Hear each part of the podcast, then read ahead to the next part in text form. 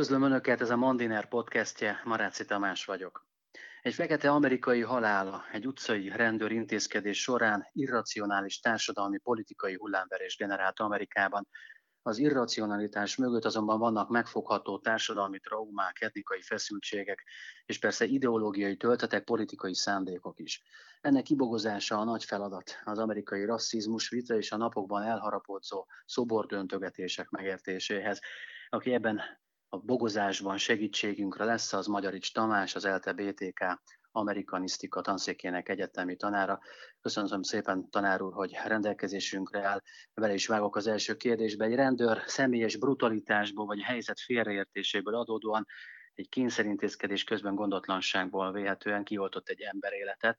Milyen szociokulturális összefüggéseket kell tudnunk ön szerint ahhoz, hogy megértsük, hogy miként borult egy egész ország lángba egy ilyen eset következtében?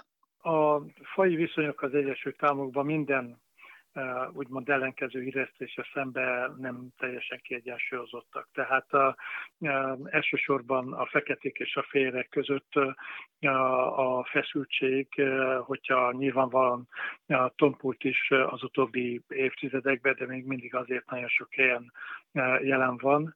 És hát ennek természetesen történelmi, politikai, társadalmi, gazdasági előzményei vannak, tehát valóban az amerikaiaknak csak mindössze kis százaléka, kb. Egynegyede gondolja úgy, hogy ez eset ez egy elszigetelt jelenség. A háromnegyede úgy gondolja, hogy sokkal mélyebb problémára mutat rá, és ez az incidens kiváltott egy olyan a reakciót, vagy felszínre hozott olyan sérelmeket, vagy feszültségeket, amelyek azért ott lappanganak elég régóta az amerikai társadalomban.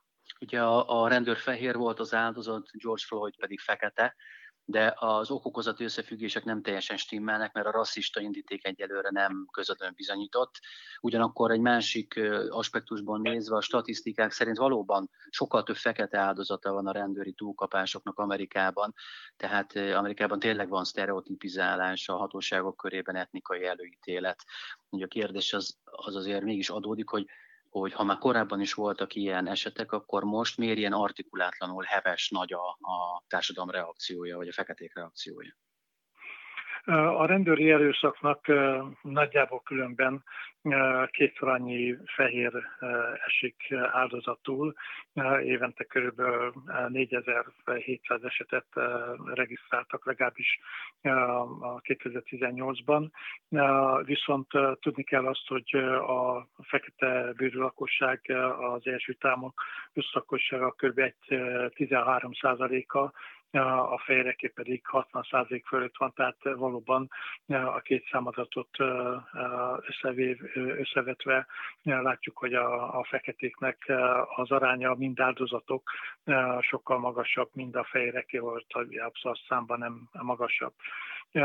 Az, hogy miért most robbant ez ki, és miért így, ennek elképzelhetően egyrészt politikai oka is vannak, és nagyon sokan arra gyanakszanak, hogy egy ilyen eset egy amúgy is felfokozott hangulatba, hiszen gyakorlatilag az utóbbi egy-két évtizedben az Egyesült Államokban az úgynevezett árokásás mind a két oldalról szorgalmasan történik, tehát a demokraták és republikánusok egymást egyre inkább ellenségnek tekintik. 2016-os megválasztás óta Donald Trumpot gyakorlatilag a demokraták, illetve a velük szimpatizálók illegitimnek tekintik. Tehát eleve egy olyan hangulat uralkodott és uralkodik az Egyesült Államokban, hogy gyakran tényleg egy kis szikra kell ahhoz, hogy ez a sok feszültség lángra robbanjon.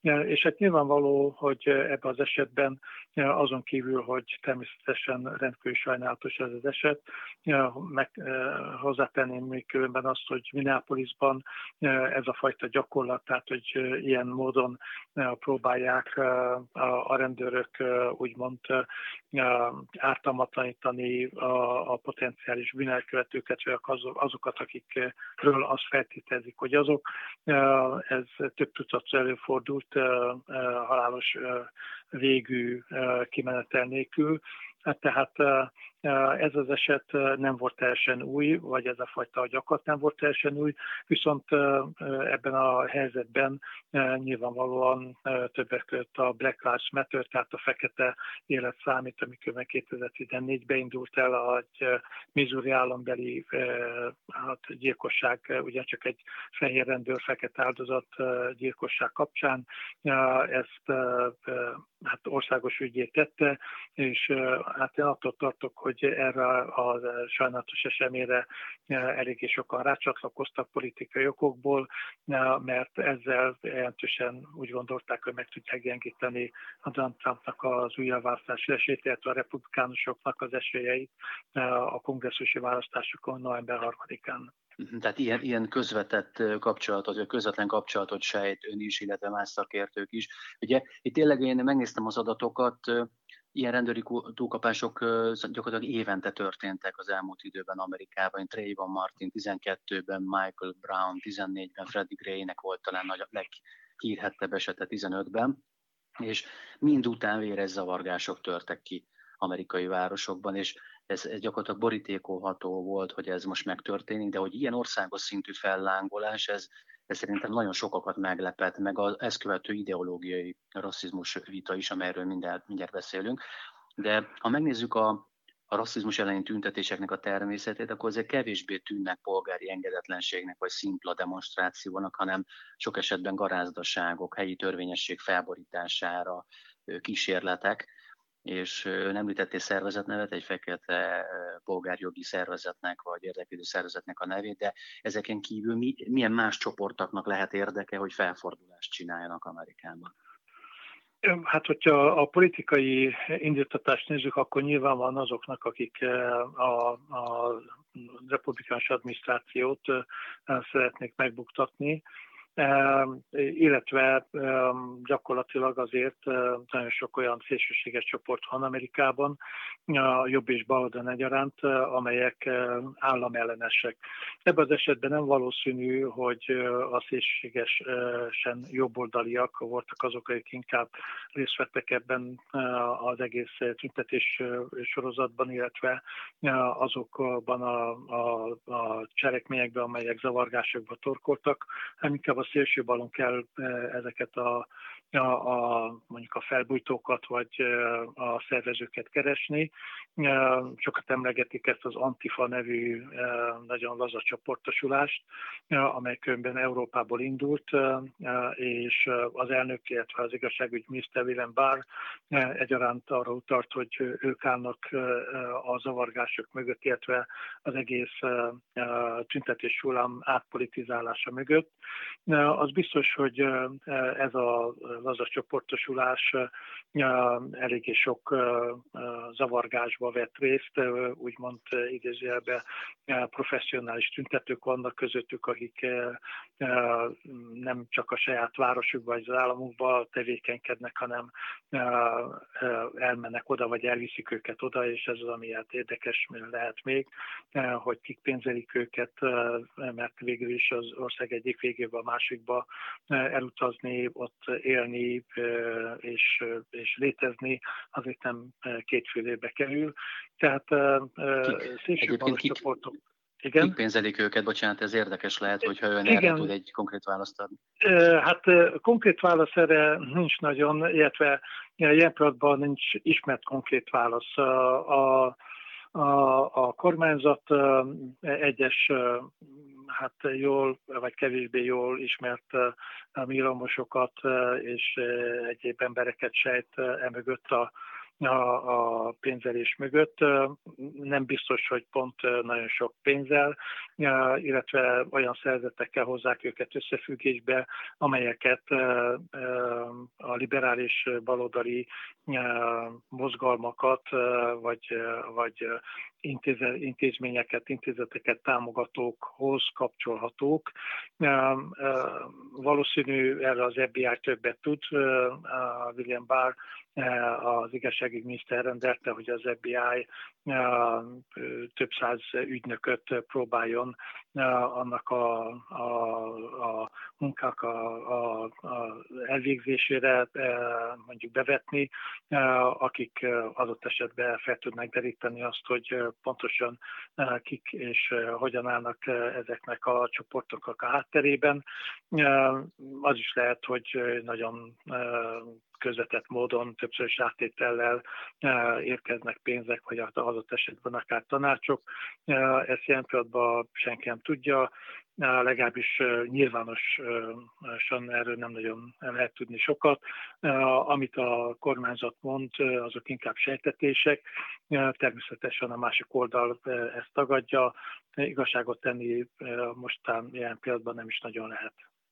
Én azt javaslom, hogy mivel nagyon sok fele el tudunk menni ebben a beszélgetésben, nagyon sok olyan kérdés, amit önmagában is megérne külön beszélgetés, de javaslom, hogy először beszéljünk egy kicsit a meglévő előítéletekről, feszültségekről, utána egy kicsit a rasszizmus vitának az ideológiai természetéről, és végül a pártpolitikáról, ami kapcsolódik részben ahhoz, amit ön mondott, de egy szinten följebb, tehát konkrétan az elnökválasztási évnek ennek az ügynek az elnökválasztási évre való hatásairól szeretném még önt kérdezni. Tehát visszatérve az okokhoz, és nem az okozatokhoz, ugye vannak bűnügyi statisztikák, ön is említette egy-kettőt, hogy ezek alapján valóban több fekete elkövető van, mint fehér, és az igazságszolgáltatás előtt sem teljesen egyenlőek, erre is vannak konkrét bűnügyi statisztikák, és arra is, hogy bizonyos rendőrség, például én láttam egyet még évekkel ezelőtt a Fergusoni esetnél, hogy rutinszerű elfogultságot mutatott ki a vizsgálat, egy belső rendőrségi vizsgálat a feketékkel szemben. Tehát a kérdésem tehát az, hogy vannak tehát nyomon követhető rasszista előítéletek, ezek teljesen egyértelműen ott vannak mondjuk a rendőrség működésében, de vannak az előítéletnek bizonyos valóság alapjai is, például az, hogy az afroamerikaiak között sokkal több bűnelkövető van az integrációjuk a társadalomban, mintha az elmúlt 50 vagy mondjuk 200 évben nem sikerült volna. Ezt a probléma halmazt legyen szíves így kommentálni.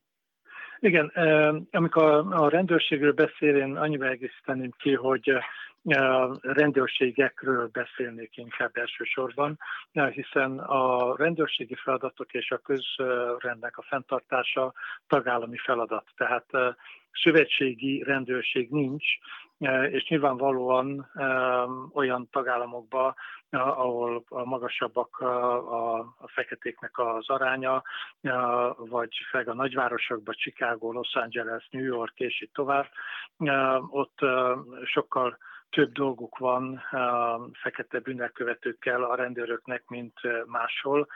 Vannak olyan tagállamok Középnyugaton, ahol a fehér lakosság 96-97%-os, tehát ott nyilván van a rasszizmus, nem egy ügy. Legalábbis ilyen szinten. Na most az, hogy valóban a feketéknek a bűnözési statisztikái sokkal rosszabbak, mint mindegyik más etnikai csoporté, ez tény. Egy kimutatás szerint a rablásoknak 54%-át követik el feketék, és a gyilkosság 53%-át.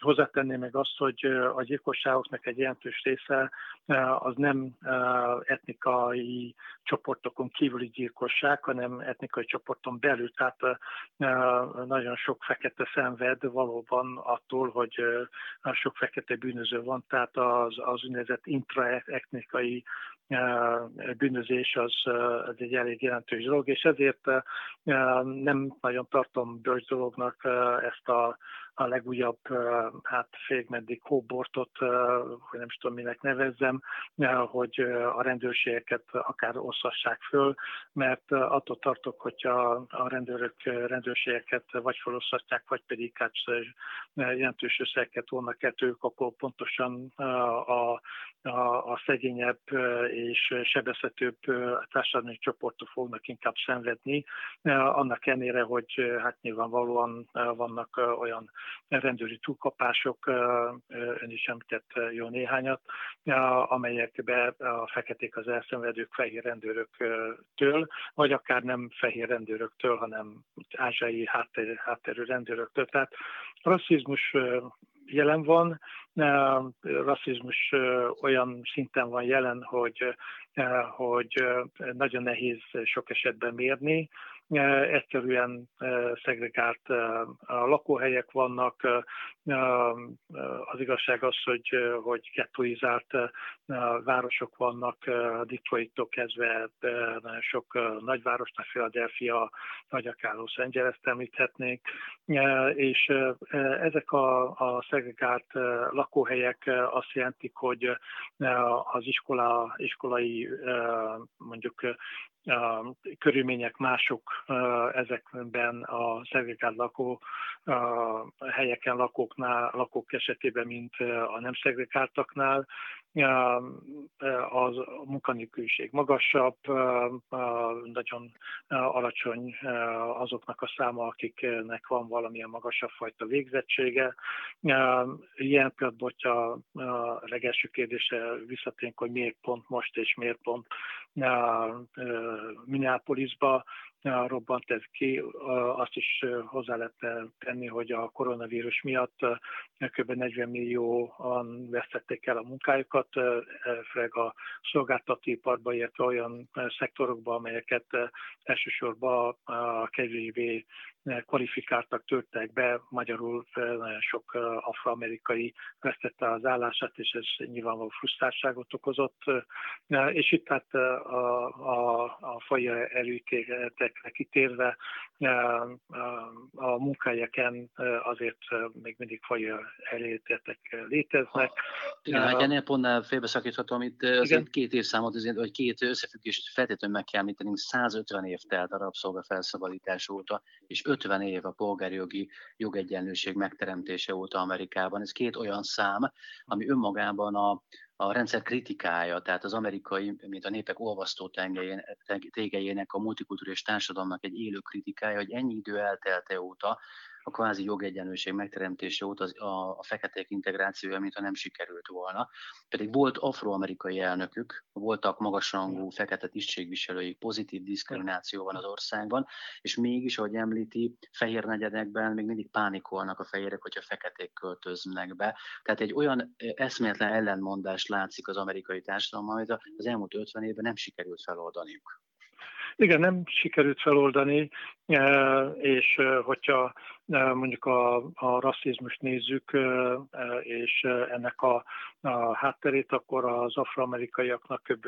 80-90%-a úgy gondolja, hogy ők a leginkább diszkriminált csoport az egész Egyesült Államokban. Tehát van bennük egy olyan érzés, hogy azoknak az eredményeknek az ellenére, amelyeket ön is említett, egy afroamerikai elnök, bár az édesanyja fehér volt, vagy vezérkari főnök, külügyminiszter, Condoleezza Rice, Colin Powell, sok mindenki azért nagyon magas pozícióra emelkedett, de még mindig úgy érzik, és hát statisztikailag lehet bizonyítani, hogy a 13% alatt vannak vezető beosztásba, főleg üzleti életben nagyon kevés vezető üzletember találni az afroamerikai közösségben. Tehát ezek az adatok még mindig, hogyha országosan nézzük, nem nagyon kedvezőek a fekete népesség számára. De annak ellenére hogy bocsássak meg, a pozitív diszkrimináció például, amikor Amerikában voltam egy 3 hetes ösztöndíj, akkor belenézhettünk egyes intézmények működésébe, és ott minden egyes helyen elmondták nekünk, hogy a pozitív diszkrimináció azt is jelenti, hogy vannak kvóták, hogy nők, vagy fekete, vagy más színű állampolgárok előnyösebb feltételekkel tudnak egyetemekre bekerülni, pont ezeket az egyenlőtlenségeket kompenzálva. És ugye adódik a kérdés, hogy 50 évvel ezelőtt, amikor valóságos diszkrimináció volt, akkor a fekete polgárjogi mozgalom céljai, jogkövetelését teljesen egyértelműek a mai szemmel nézve is. De 50 évvel később most, itt a 21. században mondjuk a Black Lives Matter mozgalomnak egészen milyen konkrét jogkiterjesztési követelései vannak? Tehát mit akarnak elérni? egészen igen. Konkrétan. Pontosan én is különben ezt szerettem volna mondani, hogy ez a pozitív diszkrimináció, ez fél évszázada működik, és azért ennek a nagyon sok eredménye nincs. Például, hogyha most arra utalunk, hogy valóban kedvezményesen tudnak főiskolára, egyetemre menni nagyon sokan.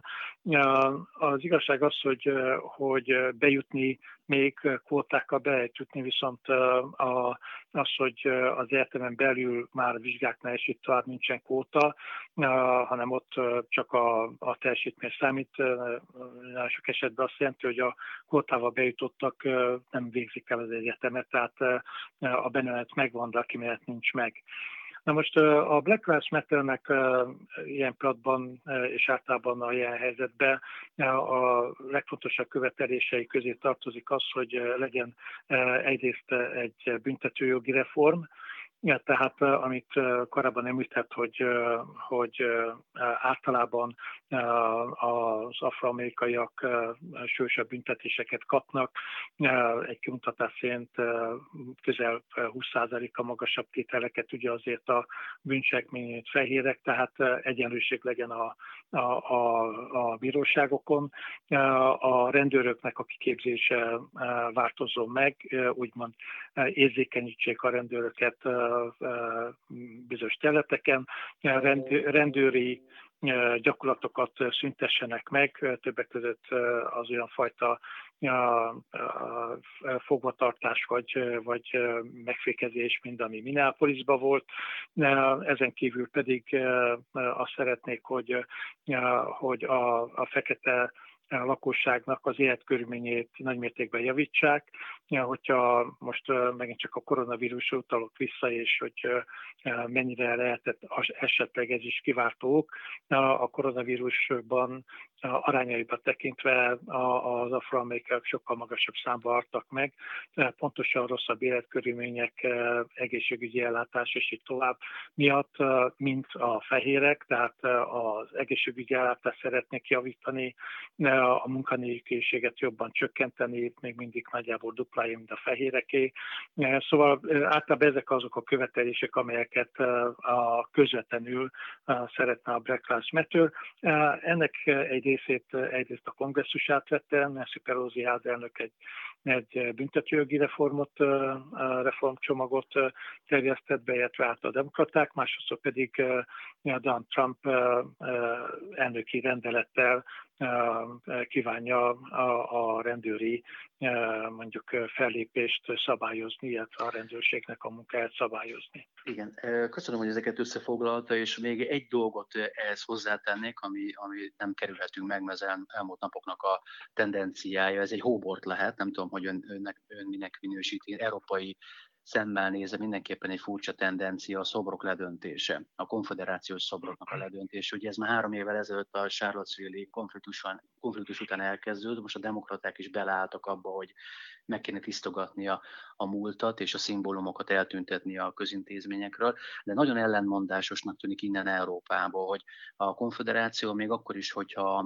az amerikai polgárháborúban ez a hadsereg ugye a rabszolgatartás intézményét védte részben, a több sok politikai konfliktus mellett, az amerikai történelem része mégis. És hogyha mindent le akarnak csupaszítani, akkor Thomas Jeffersont és más alapítóatyákat is szinte ki kell retussálni a nagy fotóról, mint Sztálin a régi elvtársakat, hiszen rabszolgatartó múltjuk volt. Ez olyan, mint hogy 21. században egy mostani felfogást akarnánk a történelembe visszavetíteni, és ez alapján retusálni jókat és rosszakat egymástól elkülöníteni. Ön történész is, és ezért kérdezném, hogy ez alapján hogyan ítéli ezt a folyamatot, és hol végződhet egyáltalán ez a politikai korrekt elvárás Amerikában? Igen, szerintem ez valóban sajnálatos dolog, mert az esőtámok múltjához ez is hozzátartozik, és hozzá kell tenni azt, hogy valóban, ahogy mondta, az alapítóatyák között nagyon sok rabszolgatartó volt. Most akkor kezdjük Washingtonnal, és minden Washington Washington mondjuk a fővárosnak a nevét változtassuk meg, és törjük ki a nevét a történelemkönyvekből, vagy Thomas Jeffersonét. Ugye ugyanígy akár Woodrow Wilsonét is lehetne, aki ugye nem volt rabszolgatartó, de elhitt a szegregációba, mint déli politikus. Tehát nagyon messze vinne bennünket az, hogyha az amerikai történet át akarnánk írni. És akár a polgárháborúban is azért nagyon sokan voltak a délen olyanok, akik nem igazán hittek a rabszolgatartásban, viszont a hazájukat védték, vagy a családjukat védték. Tehát egyszerűen ez a fajta magatartás, történészként mondom ezt, nem igazán elfogadható. Nekem legszimpatikusabb ember az egész helyzetben Abraham Lincolnnak a megfogalmazása, aki a Gettysburgi csata után pár nappal lerátogatott a csatatérre, és ott egy rövid, de annál hatásosabb és emlékezetesebb beszédet mondott, amely a beszéd az egyik legnagyobb szónoki teljesítmény az egész amerikai történelemben, és ahol a csatateret a mindkét oldalon meghaltaknak az emlékére szentelte, azzal, hogy mind a két oldalon olyan harcoltak, akik valamiben hittek, és ezért a legtöbbet adták, amiük van az életüket, és tisztelnünk kell mind a két oldalon meghaltakat.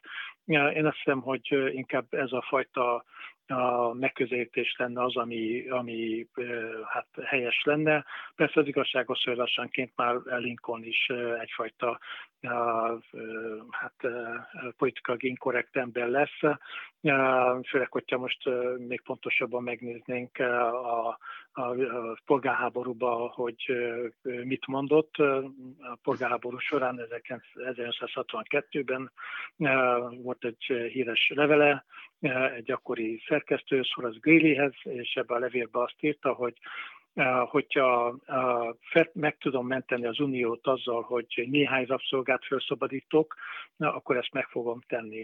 Ha meg tudom menteni az uniót azzal, hogy minden rabszolgát felszabadítok, azt meg fogom tenni.